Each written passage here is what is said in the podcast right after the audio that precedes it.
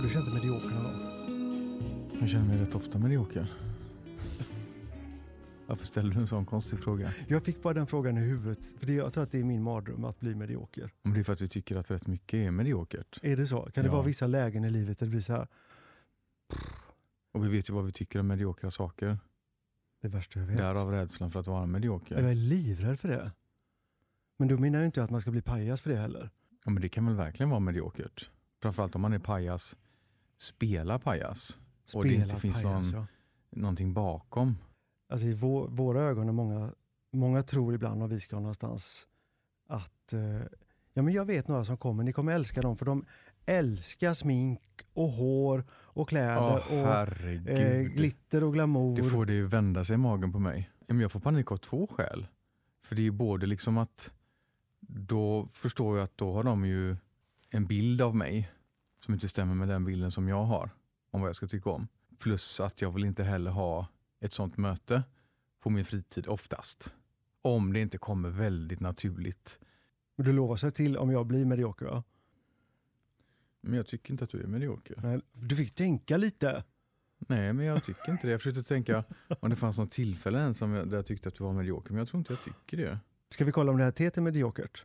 Ja, det tycker jag. Ja, jag måste smaka på det. Mm, det doftar i alla fall väldigt, väldigt gott. Jag vet att vi har haft det många gånger förut. Och det är från Perch i eh, Köpenhamn köpte vi detta. Surprise. Surprise! vi älskar ju Perch. Alla ni som följer oss vet att eh, vi älskar te och vi älskar många olika typer av tehandlare och Köpenhamn har ju mycket bra teer och Perch är en favorit. Mm. Det heter Pushkin och eh, det är alltså ett smaksatt Earl Grey. Det har lite eh, citrus, olika typer av citrus kan man väl säga.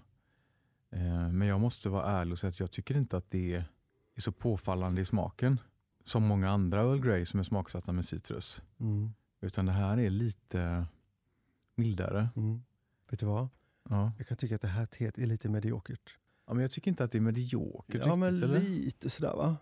Det är gott. Ja, det är inget te som man längtar efter. Åh, nu ska vi göra pushkin. Nej, Som man kan göra till exempel med Countess Grey som eller, vi drack förra veckan. eller Sir Williams. Som har väldigt stark karaktär. Ja, där man verkligen kan längta efter just det teet. Mm. Men det här är som en, en person som har alla rätt, men det ger inte av... Men vet du vad? Jag tror faktiskt att jag håller med dig nu. Det är Ja, du förstår med- vad jag ja, men menar. Det är mediokert. Det är lite mediokert. men det behöver va? inte betyda att det är äckligt. nej, nej, nej, nej, nej. Men det är bra med ett sånt här te emellanåt, för då uppskattar man... Ja, man måste blanda in sånt här emellan. Ja, det är ungefär som när man är ute på hotell ibland och man känner så här, åh gud, så här skulle jag vilja bo. Och så tröttnar man lite grann och så kommer man hem och så älskar man att komma hem. Ja, men lösgodis varje dag är ju inte heller gott. Nej, men att komma hem till sitt ja. hem och man uppskattar det så mycket. ja. Och ett hem ska ju verkligen, alltså ett hem ska ju spegla eh, dig som person, eh, oss som människor och eh, man ska ju trivas i, i sitt hem. Det här var en väldigt fin övergång till vad vi faktiskt ska göra imorgon. Du, jag kanske hade en liten tanke där. Ja, misstänkte det. Och nu kapade jag den så. Nej, jag gjorde en passning till dig där. Okej. Nej men vi ska ju eh, fota för Sköna Hem imorgon. Och det är väl vad jag förstått det som en, en mix av ett inredningsreportage men också ett personporträtt. Så då be- behöver man ju tänka på vad man ska ha på sig och allt det där. Mm. Och då sa jag till dig för fyra dagar sedan, Och jag vet att du har sagt vad jag ska ha på mig, Ja. men jag har ändå inte bestämt mig. nej, men jag sa så här, kvällen innan nu så ska vi inte få den här paniken som du brukar Fast få. jag har ingen panik. Det enda jag ville berätta var att det, hade vi bara fotat hemmet, då tar man ju in rollen som typ stylist och Mm. att man är bakom kameran. Mm, Men när vi nu både ska göra en intervju och fotas själva och fota vårt hem, mm, det är ändå rätt mycket att tänka på. ja. Det kan du ju liksom inte spela bort bara sådär som en Nej. snedpassning liksom ute i bushen. Det är faktiskt ändå en ganska stor grej tycker ja, jag. jag vet det och det Ja. är en viktig, viktig och det ska tryckas i fysisk tidning och det, många människor kommer se det. Mm. Jag själv känna att när man ska visa upp både sig själv och sitt hem så vill man ju visa det bästa. Ja, Ibland kan man se vissa reportage och man tänker att men hur lyckas de bli så coola och det ser så naturligt och avslappnat och härligt och snyggt ut. Mm.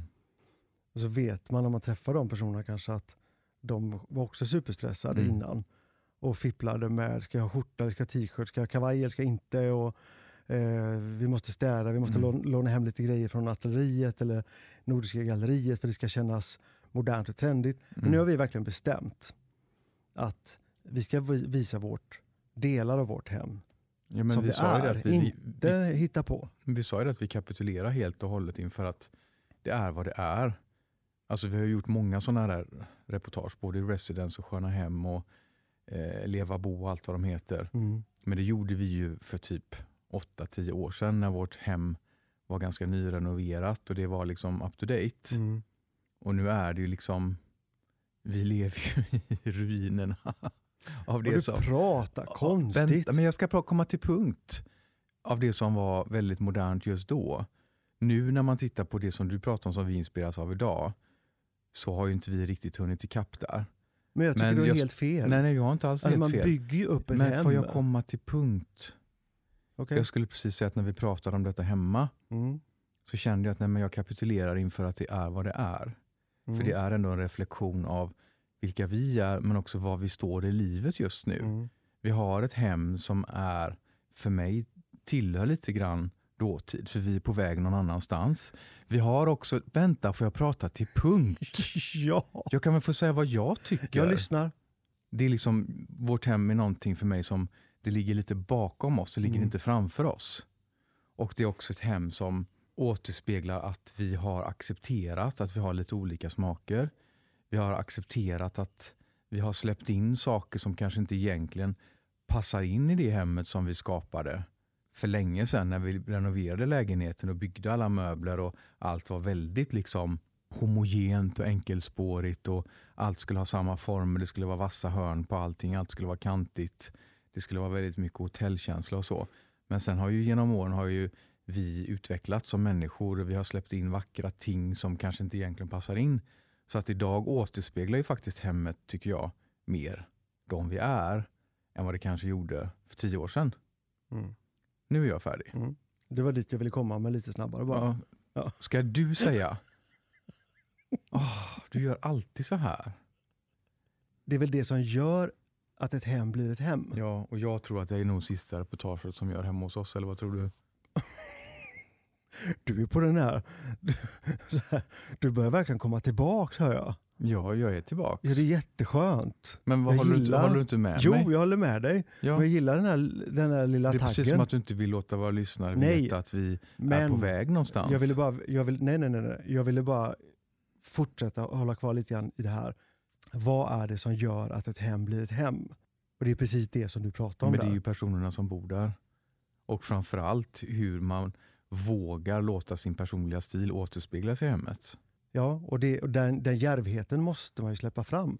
Men om man tar in hjälp för att sätta grundstilen och sen kan man addera till detaljer som är personliga, det kan vara ärvda saker, det kan vara loppisfynd, det kan vara så drömsaker som man har köpt där man inte hade råd men tog Mm. sig råd. Men det handlar väl lite grann om också hur man får ihop det.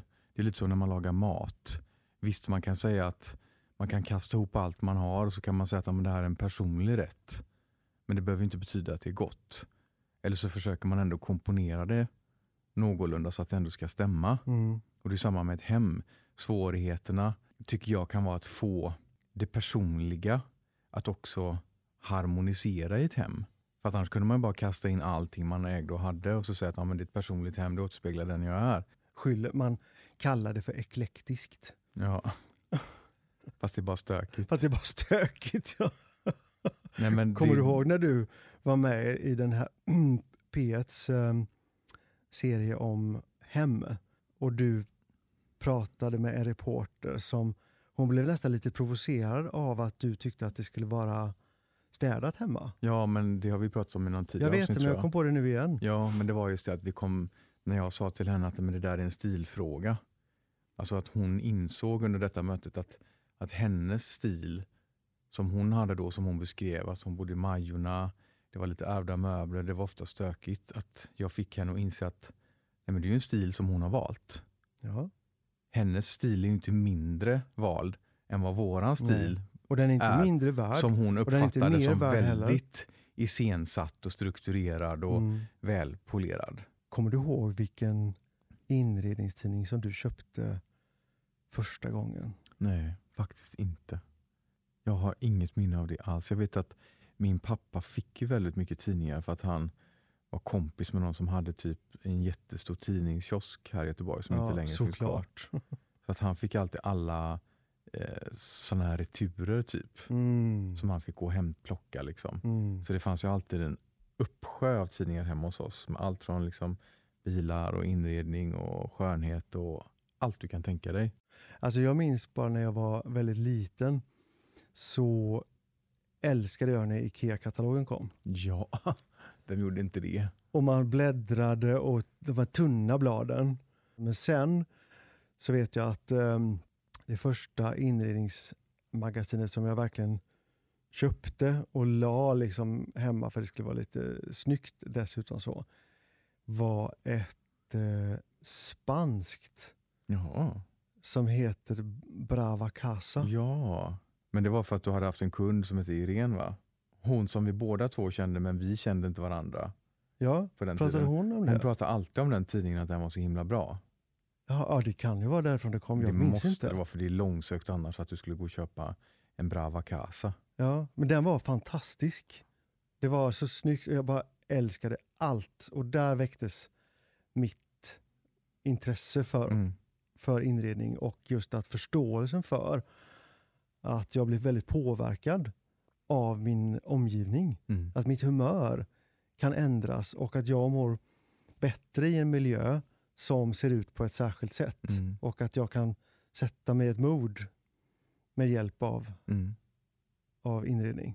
Jag tycker att det är intressant det här med, ändå med IKEA-katalogen, för när du säger det så inser jag också att på den tiden, innan liksom, vad ska man kalla det för upplysningens tid eller Mm. den digitala eran, Mm. så var, fanns det inte så många kanaler för folk att hämta inspiration. Nej. Utan när IKEA-katalogen kom så kastade ju sig ju alla igenom den. Ja. Den gick ju liksom först så skulle mamma bläddra och sen så Mm. var det vi som fick bläddra. Och det som visades där, Mm. det var ju det som blev trendigt. Mm. Alltså så som det såg ut i IKEA-katalogen på ungdomssidorna, det var ju Mm. så det såg ut sen i många, Mm. mångas ungdomsrum. Mm. Tänk vad tidiga de var med det, att bygga liksom miljöer i sina varuhus och i sina kataloger faktiskt visa miljöer, Mm. olika typer av miljöer så att alla typer av människor skulle kunna hitta sitt, sin Mm. stil. Väldigt inkluderande. Ja.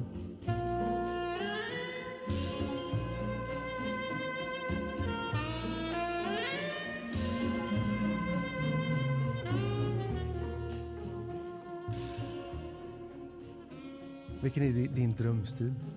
Men det är det På inredning svårt. alltså? På inredning? Ja men det är det som är så svårt nu. Jag tycker att det har blivit svårare och svårare med åren. Mm. Jag tyckte det var väldigt lätt att svara på det här för tio år sedan. Det visste jag exakt. Men jag tycker att mitt sinne har öppnat upp sig för så många olika typer av stilar att jag snarare känner en, en inre panik nu för om vi ska skaffa oss ett nytt hem här kommande åren. Mm. Vilken typ av hem ska vi ha? Vilken stil ska vi ha? Jag gillar så otroligt mycket. Sen, vet, sen finns det ju såklart eh, det finns ett konto på Instagram som jag älskar och jag älskar den stilen som de förmedlar. Och det är Banda Property. Mm. Så ni som är intresserade av inredning, gå in och kolla på Banda Property. Det är ju startade som en kille som heter Edo Mappelozzi. Och eh, han är dessutom gift med Prince Andrew och Princess Fergies dotter Beatrice. Eh, och det började i liten skala. De köpte upp typ små fastigheter i London, eller runt London, som de, de tömde liksom hela inkråmet och rev hela inkråmet och så byggde de upp det på nytt fast eh, stilenligt med husets byggnadsår. Men med en väldigt modern och fräsch twist. Och Det här har ju utvecklats genom åren nu så att nu har de egen möbelproduktion. De producerar det mesta av möblerna till de fastigheterna som de eh, renoverar och inreder. Eh, vi träffade dem ju faktiskt på Brilliant Minds.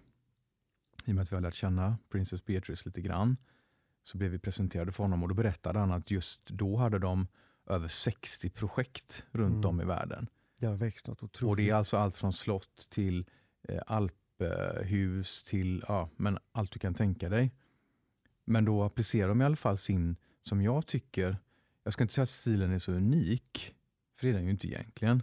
Men den är väldigt genomtänkt. Ja. Och framförallt, den är konsekvent. Den är konsekvent, Ja. exakt där sa du det. Mm, Och den framförallt också att den alltid stämmer med huset. mm, För det tycker jag är väldigt viktigt att vad man än har för stil så är det väldigt viktigt att det stämmer med atmosfären, med hur det ser ut i liksom lägenheten eller i huset, men också atmosfären, mm, byggnadsåret, fasad, mm. att man får det att stämma. Det värsta jag vet är så när man ser ibland ett radhus och så har de gjort ett Versailles inomhus. Ja men visst, det kan man väl tycka det är jätteeklektiskt och jättekul och udda och allt det här liksom och spännande människor. Men alltså, Men, det, men det blir ju en korsbefruktning som inte är så ja, rolig. men jag tycker det blir lite sorgligt. Ja, men det är där jag tycker så här, För då en- ser man ju drömmen som personerna som bor där har. men tragiken på Men gång. tragiken på utsidan. Mm. En bra arkitekt, eller inredningsarkitekt, arkitekter som, som kan prata med hus, som känner in huset, Som förstår huset. som förstår huset. Man känner att huset blir Helt. helt. Men ja. det är precis det jag och det är så älskar. vi jobbar med människor också. Ja, exakt. Jag tror det är därför jag går igång så på det. Jag tänker även på det här med vikten av proportioner. Alltså man ser så många renoveringar Mm. där man inte har tittat på proportionerna i arkitekturen. Där man väljer liksom för låga lister, för tunna lister. Där om man sätter, till exempel om man sätter upp sån här fake stuck, om då är den för liten i proportionerna till rummet. Mm. Alltså allt det där gör ju sen att det känns fel. Ja. Ett sånt rum vill man ju inte vara i. Nej. Hur många tro- boenden tror du att, att man som människa egentligen skulle behöva? För jag kan känna att det är lite, vi har ju bara ett boende. Jag vet, men det är precis Det är lite litet. det är precis det här man behöver ha i alla fall tre boenden. Man behöver ha tre boenden. Ja, det är fruktansvärt att säga så, men om ens smak skulle få blomma ut i full blom så är det ju tre hem. Ja. Man vill ha liksom ett mer cityhem, man vill ha ett mer lanthem Mm. och så kanske man vill ha ett mer beachhem, vad vet jag, eller om man vill ha en ett, eh, om man älskar att åka skidor kanske man vill ha ett, den typen av hem. Mm. Det, vi får sälja på lite Ja, schampo nu. Men jag förstår. Jag förstår det- varför de som har mycket pengar, varför de köper många hem. Dels är det en bra investering, Ja. samtidigt som man kan få utveckla sitt, sin känsla för inredning och alla olika stilar och smaker man har kan få Mm. bli tillfredsställda. Men jag tror att om jag hade fått välja en enda stil nu Mm. så hade jag nog valt en, eh, att det var ett väldigt gammalt hus Mm. som har en, en, eh, en känsla av att det har varit med om väldigt mycket Ja. och behåller den patinan. Mm. Och sen, få, eh, säg då 1700-1800-tal Mm. och sen få in delar av, säg 1970 och lite 1984 Mm. och sen någonting som är supermodern från nu. Med teknik, eh, med LED-belysning och allt det här. Men det du beskriver Åh. för mig låter ju som en väldigt eh, parisisk stil. Den är jätteparisisk. Och det finns faktiskt två arkitekter som jobbar, väl, eller vad säger man, inte arkitekter, man säger inredningsdesigners som är extremt stora och världsberömda och har gjort egna böcker. Så det är ju Joseph Durand Mm. som är kanske den mer moderna av de här två som behärskar den här stilen till fullo Mm. men den är, drar lite mer åt det moderna hållet i sitt eh, färdiga uttryck. Mm. Och sen är det han Jean-Louis Denois som också jobbar så men kanske lite lite mer klassiskt Mm. och lite mer eklektiskt och vågar lite lite mer. Men det är, Men det är precis coolt, den stilen alltså. du Och beskriver. då tänker jag så här, är det för att man känner sig som, som person? Man vill vara eh, i sin ålder, men man vill vara samtidigt modern. Ska jag vara snäll så ska jag säga att jag håller med dig. Ska jag vara lite elak så ska jag säga att jag tror att det är ett tecken på att du bara är i tiden. Vi blir så otroligt påverkade av det vi ser. Mm. Och precis det du beskrev, och nu är jag lite elak, du får det att låta som att det är så otroligt Ja, personligt och, och jag är så speciell och bla bla bla. Men alltså Man är exakt det du beskriver, det pumpas vi med just Jag nu. vet. Från så otroligt många håll. Mm. Men jag älskar det. Jag vet och jag håller med dig, jag älskar det också. Och att det doftar gammalt trägolv. Och framförallt om man kan få till det Mm. på ett sätt att, så att det känns genuint och inte som att man har skapat det nu. Mm.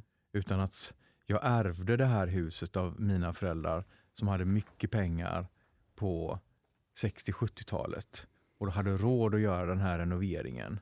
Men man tog ändå hänsyn till det gamla och så vidare. och så vidare och så vidare. Och sen tycker jag väldigt mycket om, hur ska man säga utan att det blir fel, men tittar man på San Loa-museet i Marrakesh, Mm. Oj, det nya tänker du på? det nya, Ja, herregud. alltså den stilen, när man får den här, Fast den är ultramodern. jo men den är ultramodern, men den har kulturella inslag. ja, men den är ultramodern, lite sakral. Och den entrén ska vi inte prata om. Åh, det är så snyggt. Vi har ju faktiskt kompisar som bor i Marrakesh delvis. Faktiskt delvis. Just det. Just för att de säger att med vissa delar av året så, så är vi Marrakesh. Mm. Du tänker på Inga-Lill och PA som har Marrakesh Design. Ja, det är klart. Ja. Mm. Och vi äter ju middag med dem en gång om året. Mm. Och deras boende måste jag säga är ett av de mest underbara boenden jag vet. Mm. Ibland kan jag längta efter att få komma dit. För det är verkligen, vi är oftast där precis runt jul, strax innan jul. Mm. Och det är ett julhus. Ja, det är det- det som är här i Sverige alltså? Ja, precis. Hela mm. huset doftar ju jul. Och deras fantastiskt underbara eklektiska blandning av möbler, modernt, gammalt, saker som de hämtat från Marrakesh, eh, fantastisk konst. Men hur de får allt detta på något sätt att bli harmoniskt. Mm. Det är ljudsatt med bra musik. Mm. Som är så här att man bara känner att jag måste skriva ner den här listan Ja. för att den här känslan vill jag ta med. Och det doftar. Och det doftar inte gammalt, det doftar modernt. Mm. Men personligt. Ja. Och just som du sa med konst, konsten. Och så just med deras mattor och det här marockanska som kommer in på ett sätt Som känns naturligt. som känns och inte naturligt. krystat eller tillrättalagt eller ditsatt som att oj, där sitter en, en fläck på väggen som inte passar in. Utan det är verkligen harmoniskt. Men visst är det väldigt lustig vänskap egentligen. Vi har gjort Ja. det här i många, många, många år. Och vi räknar ju dem som väldigt nära vänner. Det är så konstigt, så träffas man Vi en träffas gång om året. en gång och bestämt vi har bytt tillbaka en varje gång. år. Nej, men, alltså, det måste ju vara hemma hos dem. ja. Och vi har alltid en lista med allt vi måste hinna prata om. Och vi hinner aldrig prata Vi klart. hinner aldrig prata klart och så säger vi alltid, men då, ses vi, då tar vi middag emellan också i maj. Och helt plötsligt så är det alltid november så bestämmer man decembermiddag. Ja. Alltså jag skrattade så jag höll på att dö förra gången vi Ja, du där. tänker på nu i december ja. Jag skrattade för jag, skämdes på samma gång. Jag vet inte om jag ska skratta eller om jag ska skämmas fortfarande. Både och. De bjuder alltid på fantastisk mat. För PA är alltså konnässör vad det gäller viner och mat och eh, allt det här. Så sa vi, men då, då måste vi få ta med dessert. Så vi propsade lite grann på det här, att den här gången tar vi med dessert. För vi har en blåbärspaj som är alltså genial och Mattias har alltid lite så här hemliga, hemliga saker med den. Men vad du dummar dig nu, jag har inga hemliga saker. Det är en fantastiskt god blåbärspaj. I alla fall. Som är utvecklad och förfinad genom många år. Ja, så vi Så tjatade till att vi skulle ta med den. Så sitter vi, vi hade ett, eh, tagit liksom, eh, champagne först och sen så var det prat, prat, prat och lite hit och dit och sen var det förrätt och så åt vi middagen. Och sen slår Inga-Lill ihop händerna så här bara, åh, nu ska det bli så gott med eran blåbärspaj. Och du och jag vill bara titta på varandra. Paj! Och vi tittar på varandra. Men herregud, vad är pajen? Ja, fy vad jag skämdes. Fy vad jag skämdes. Åh herregud. Och då försöker man skylla på, åh herregud vi var i Stockholm över dagen. Vi flög, och jag kände bara, nej, det är bara att kapitulera. Ja. Det var helt borta i våra huvuden. Men då rasslar hon fram en, ett, stort härligt fat med skivad apelsin och lite mörk choklad och eh, ett, ett gott dessert. Så det blir ju fantastiskt. Alltså vissa människor kan ju trolla, har du Jag tänkt på vet det? att de kan trolla.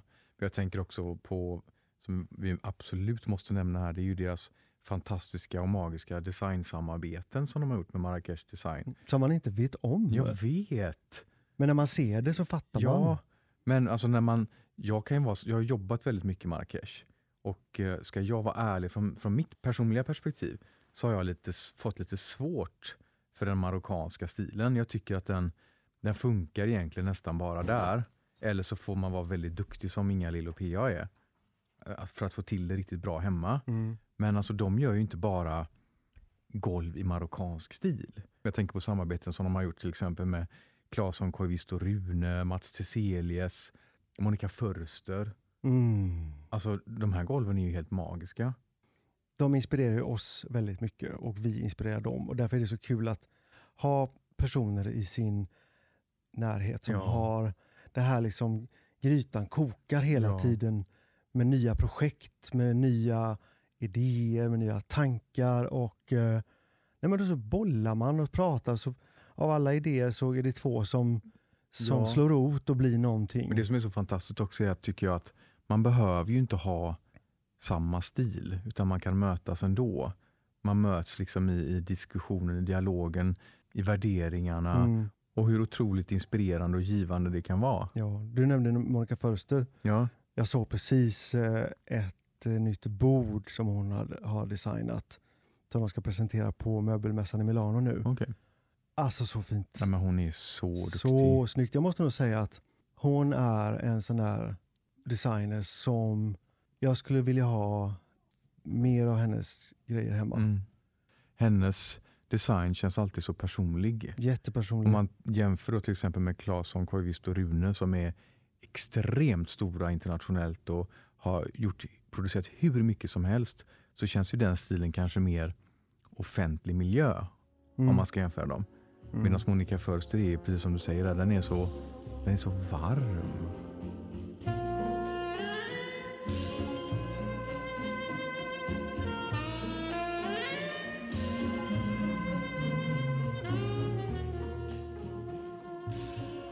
När vi började prata om att vi skulle göra om designen på våra produkter Mm. så diskuterade vi ju väldigt mycket hur ska vi gå vidare. Vi vill ju att det ska vara en, en inredningsdetalj, alltså att våra produkter ska vara snygga i ett badrum. Mm. De ska vara snygga på hyllan. För i, idag så inreder man ju med sina skönhetsprodukter också. Mm. Och då, eh, då tänkte jag så här, men en av mina stora förebilder inom eh, inredning och design är ju faktiskt Monica, Monica Förster. Så jag kontaktade henne för att få hennes tankar och lite idéer och eh, allt det här. Och hon svarade faktiskt jättetrevligt. Och sen hade vi eh, ett Zoom-möte som typ aldrig tog slut. Vi pratade och pratade och pratade och ibland när man bara känner att det klickar sådär. Och jag vet när hon eh, var nere på Capri, hon fick ett stipendium som var på Capri på Villa San Michele.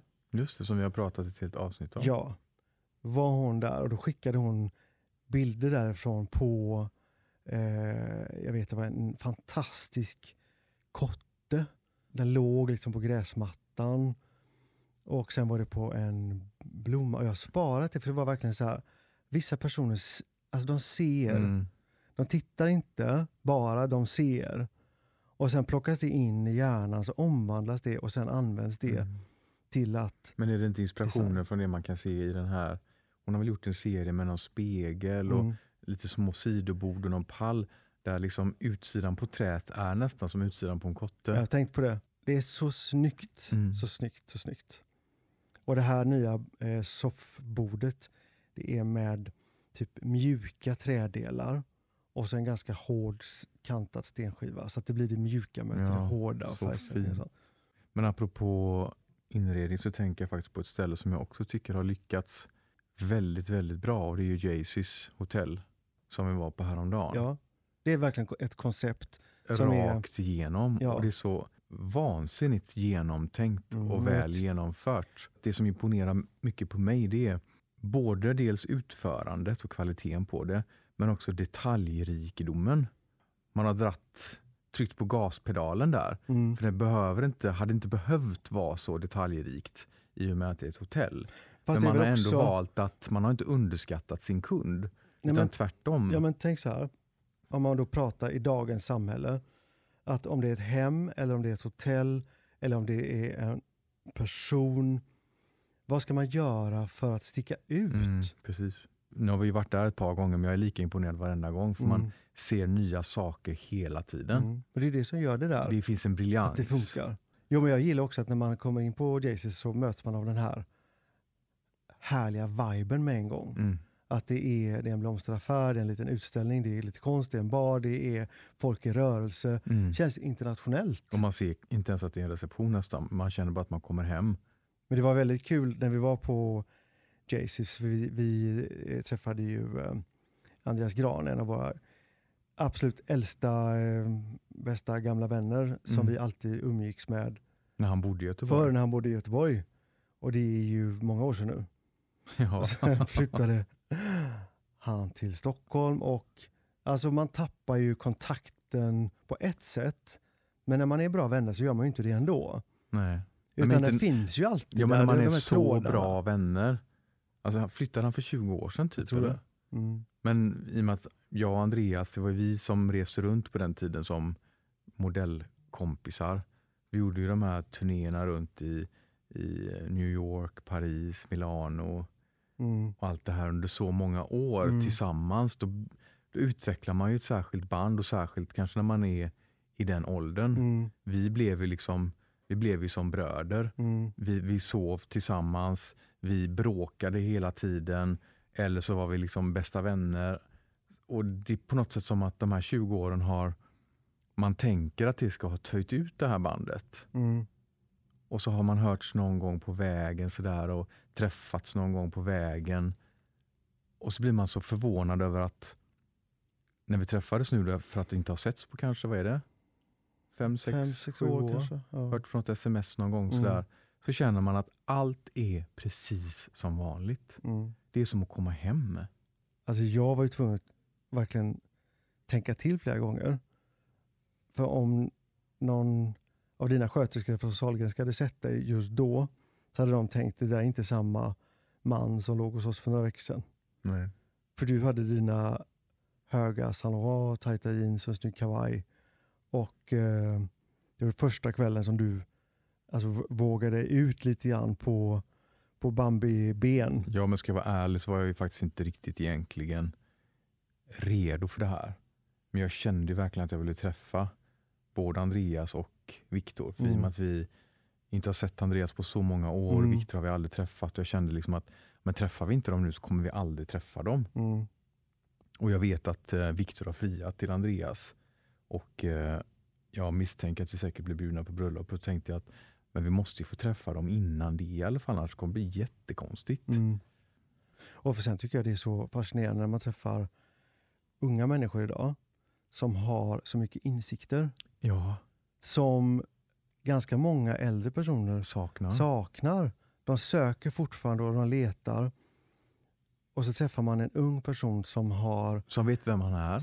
ja, som har gått in i elden med hull och Ja. hår och vill göra upp Ja, tidigt ja, för att för komma vidare. att komma vidare. Och inte hymla med det. Nej, för det, det är ändå så här. Jag träffade en person på stan häromdagen som eh, hon stoppade mig och det var så jättekul för hon, hon lyssnar på vår podd. Jag älskar att lyssna på er för det är så härligt att höra med folk där mina fördomar blir lite uh, vända upp och ner på. Mm. Och att ni visar att, att eh, ni har en ryggsäck. Mm. Alltså att man bär på någonting, man bär på en historia och man vågar plocka upp saker ur den ryggsäcken Mm. och visa det. Men när ni bodde i New York, du och Andreas, jag var ju hälsa på er ett par gånger där. På tal om, om hem. Alltså Ja. när, man, när man bor, för ni bodde ändå ganska länge, då, då, alltså man skapar liksom ett, ett hem där man Ja. bor. Man Ja, vet ju inte annat. det, är som, det är så man ska göra. Mm. Men det var nog det äckligaste jag har varit med om, er lägenhet, eller det, det, där ni bodde i New York. Ja, men vi bodde ju på flera ställen och det ena stället var ju vidrigare an- än det andra. Men det känns nästan konstigt, men det var verkligen så som man kan se ibland på film. Alltså det första hotellet vi kom till som vi skulle checka in på, då fick vi ta oss upp för en trappa där det satt prostituerade och narkomaner på varsin sida och typ släppte fram oss.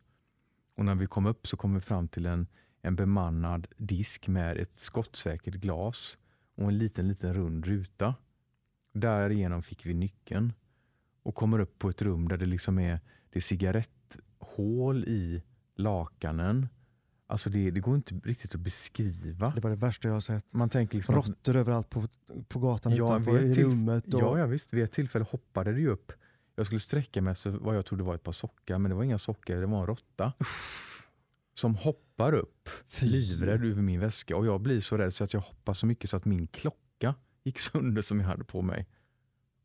Usch, ja, det var så vedervärdigt. Ja, men så fortsatte det ju liksom tills vi hittade ett boende som ändå var... Men hela det området där nere vid Hudson eh, River var det Hudson då. River, ja.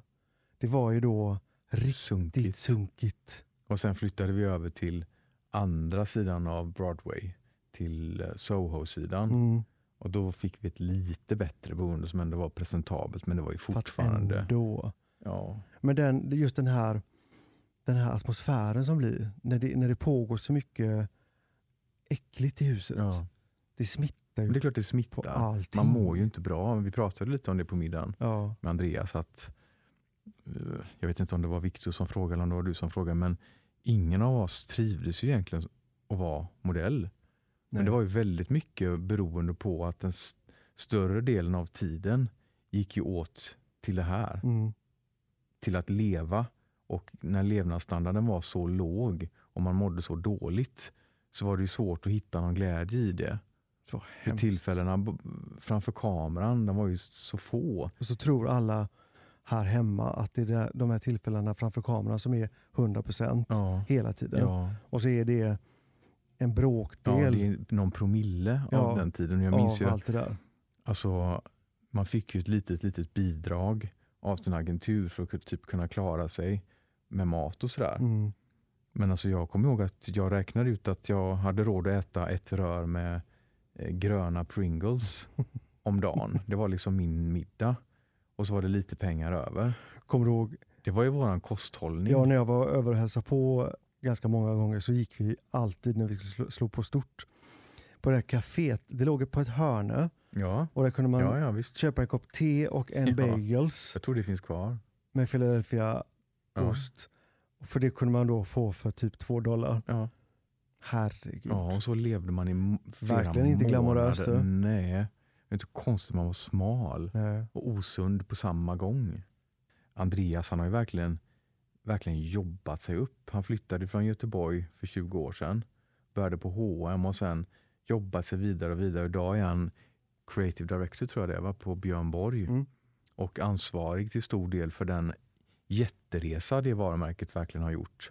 Från att uppfattas som mönstrade kalsonger till att bli ett seriöst träningskläder varumärke Mm. som man faktiskt vill bära. Mm.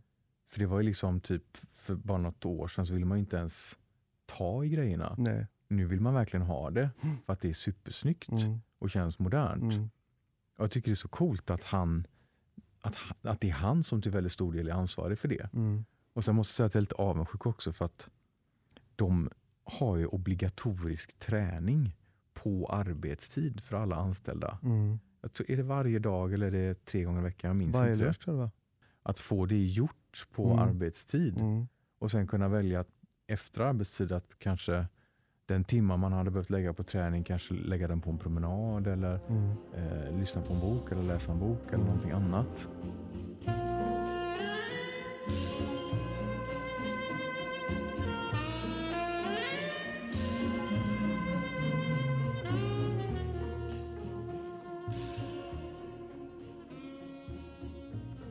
Alltså när det här sänds så vet ju vi om vi eh, vann i eh, Swedish Beauty Award. Mm. Våran Sun Defense Face Cream SPF 50.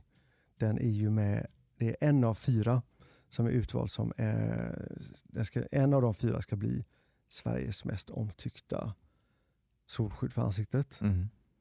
Vad tror du? Konkurrensen är ju ganska hård skulle jag vilja säga. Konkurrensen är benhård. Ja, det är ju framförallt Alltså tänker jag på Shiseido som är Nej, med. med Sensai. Sensai. Mm. Det är i alla fall ett, eh, de är väldigt duktiga på solskydd och det är ett premium brand. Mm. Så att det hade varit väldigt kul om vi vann över dem. Det är alltså Swedish Beauty Award som har en jättestor galamiddag. Det är som Skönhets-Sveriges eh, firmafest. Alla producenter, märken och inköpare samlas på en eh, härlig middag. Och så- tävlingarna är också olika kategorier då. Ja. Så typ bästa parfym över 500 kronor, bästa eh, ekologiska produkt, bästa ansiktskräm, bla bla bla. Och så fortsätter det så i Ja. all evighet. I all evighet. Och vi ja. är med då i kategorin bästa solskydd. Ja, och då måste produkten vara lanserad året innan. Så att den, vår, alla produkter som tävlar nu då, de ska vara lanserade 2022. När vi har varit med tidigare år Ja. så har vi ju alltid vunnit. Vi har sopat banan Mattias. Jag vet, ett år gjorde vi det. Ja, För då var vi flera år gjorde vi det. flera kategorier. Mm. Det är det här vi pratat om förut. Att tävla är det värsta jag vet, för jag är så fruktansvärt dålig förlorare. Har du förberett något vinnartal? Jag har alltid ett vinnartal i bakfickan. Har du? Ja. Jag trodde du tog det på volley. Ja, men det är väl lite grann det jag menar. Okej.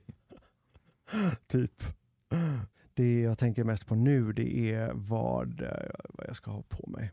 Jaha, På så du middagen. får tänka på vad du har på dig. Men jag får inte tänka på det. Jag, varför skulle jag inte få tänka på det? Nej, det på, när, när du förut lät det som att du skulle liksom hänga ut mig för att jag satt här och var lite sådär, hmm, vad ska man ha på sig imorgon när det sköna hem? Nej, jag menar mer bara så att man ska inte komma på det i sista sekund. Nähä. Utan att det är alltid väldigt bra med planering. Och det kommer ju verkligen från rätt person. Men jag brukar väl alltid planera? Ja, planera. Ja. men det behöver inte betyda att saker och ting inte sker i sista stunden. Nej, men om man har en plan. Hur många gånger brukar inte du stå i hallen hemma, fullt påklädd med det som du har planerat att du Ja. ska ha, Ja, och så ser jag dig fem minuter senare i svarta jeans och svart skjorta eller Ja. svart t-shirt. ja. Och då undrar jag, men vad hände med det du planerade? Jag ombestämde. Ja, precis. Men då har i alla fall haft en plan. Okej. Och har man en plan Mm. så kan man känna att Är det lättare att ombestämma sig? det är lättare att ombestämma än Mm. att inte veta alls. Okej. För då ligger ju kläder över hela hallen sen. Ja, det är inte roligt. Den är inte rolig. Nej. Men då förstår man hur mycket humöret påverkar. För tänk en sån där bra kväll Hjälp. när man känner att nej, men nu ska jag liksom plocka fram lite andra bitar ur min garderob som Mm. jag kanske normalt sett inte använder. Mm. Och så har man några minuter över så tänker man att om jag provar lite. Och så tar man fram någon lite cool scarf och man tar, hittar en kavaj och ett par byxor som kanske är lite djärvare och allt det där. Så Mm. tänker man att det här blir bra imorgon. Och så vaknar man dagen därpå och så är det lite regnigt, och lite grått och lite blåsigt som det ofta är här i Göteborg. Och så känner man bara, nej, ska jag gå ut i det här? Liksom, jag ska ju bara gå ner till jobbet. Och så blir det de där svarta jeansen och t-shirten i alla fall. Så tycker jag ofta det är för mig i alla fall. Den här uniformen. Ja. Mm. Den är inte dum uniformen. Nej, men alltså, den är ju jätteskön, Mm. den är bekväm Mm. och det funkar. Mm. Men det är ju så, så jäkla tråkigt bara. Ja, och det är ju det här med, det, men det är lite grann som ett hem och med mat. Man behöver utmana sig själv för att komma vidare Mm. och göra lite utflykter in i ett okänt territorium. Mm. Men ändå att man, man, alltså att man, så att man inte fastnar. Jag tyckte det där var ett väldigt bra avslut. Att ge sig ut i det okända, ut på nya territorier och våga lite mer. Det är när man går vilse man hittar nytt. Och i det okända som utveckling finns. Oj vad du blir filosofisk. Ja, eller hur? Tack alla ni som har lyssnat på vår eh, episod Beauty Distilled idag. Vi uppskattar ju jättemycket om ni eh, går in och eh, ratear oss överallt och sätter fem stjärnor och allt det där. Och eh, för alla er som vill lära känna oss lite mer så kan ni gå in på Lernberger Stafsing, Patrik Lernberger eller Mattias Stafsing på Instagram. Tack så jättemycket för att ni lyssnade. Vi hörs om en vecka. Hej då! Hej då!